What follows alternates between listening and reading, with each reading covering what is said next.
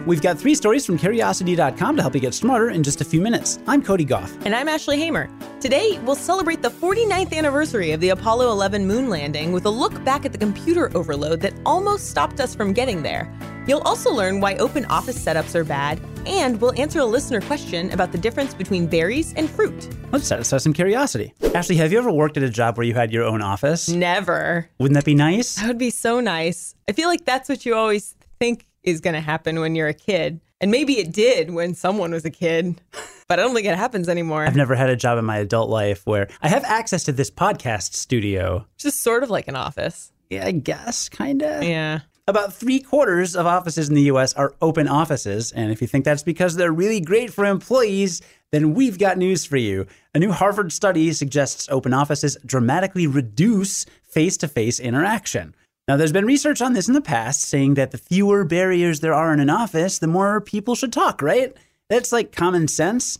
Well, that research was mostly based on surveys, as in self reported behavior, and that kind of data is not always that accurate. This study outfitted people with wearable technology with infrared sensors, microphones, and other bells and whistles. Super high tech.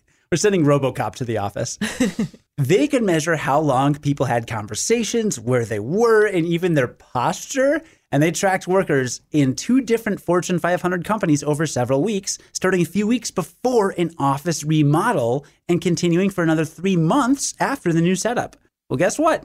Email and instant messaging data showed that electronic communication skyrocketed and face to face conversation dropped precipitously. The study's authors note this might be because people just don't like having conversations in front of every single one of their coworkers. When there are walls, you can talk to somebody in private. When there are no walls, private conversations happen online, which is why I slack you all day, Ashley. Yes. Open offices also might trigger some innate human instinct to withdraw socially when you're in a situation of forced togetherness.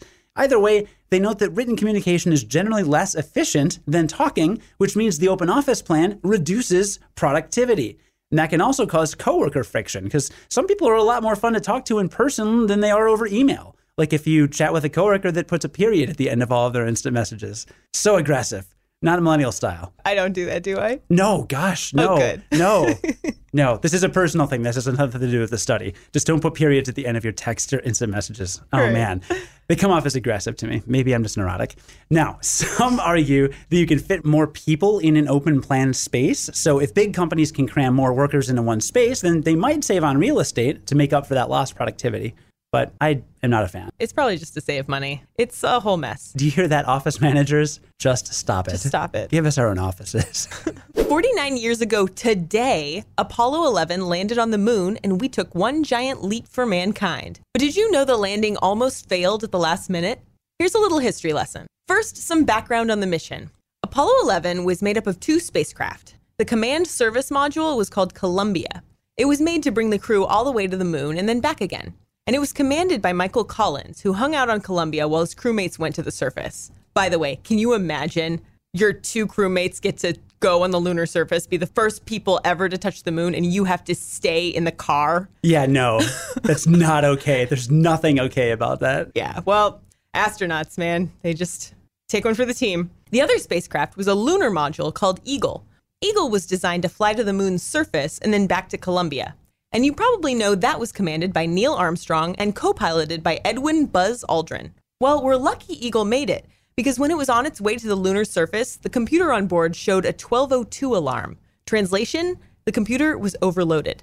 Remember, computers in 1969, not so advanced, right? The alarms went off every 10 seconds, so it was a bit stressful. So, who saved the day?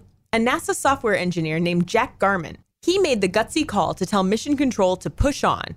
It turns out he had a lot of experience with that computer system, and his instinct told him that the computer's overload just meant that it wasn't making certain calculations that it didn't even need to make in order for landing to be a success. With alarms blaring and NASA holding its breath, Neil Armstrong took over the computer's control just before touching down, and he manually steered Eagle to a safe landing.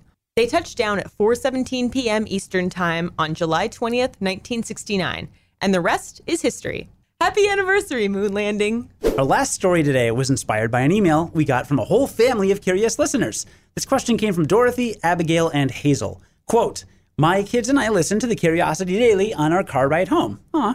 Our question is Are strawberries berries or fruit? What is the difference between berries and fruit? I've tried to research this and it gets confusing around botanical versus popular definitions, unquote. Like I said, the question was so good we wrote an entire article to answer it. So let's define some things.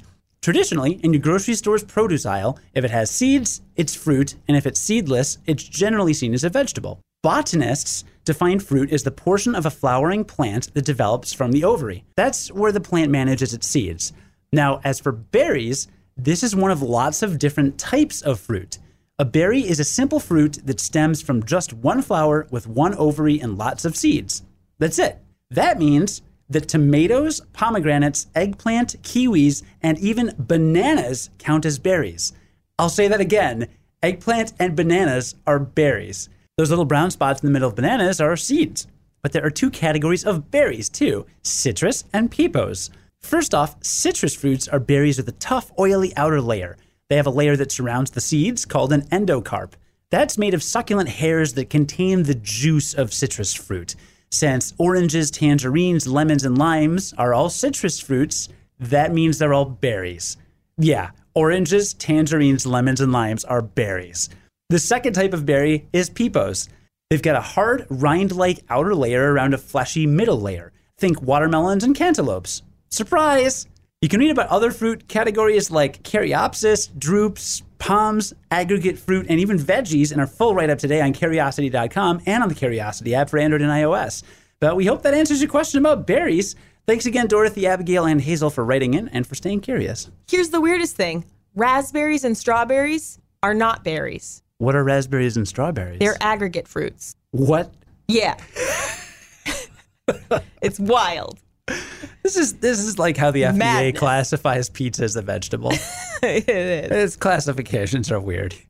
That's all for today, but Curiosity has big plans for the weekend. What can you learn about this weekend, Ashley? This weekend, you'll learn about why we wear pants, the benefits of being a narcissist, an eerie whistling sound detected between Saturn and Enceladus, the most haunted trails in the United States, and how holding hands with your partner can literally reduce pain, and more. Join us again Sunday for another edition of this podcast. If there's something you're curious about, then email a question to podcast at curiosity.com, and one of us will answer it on Sunday or some other time next week.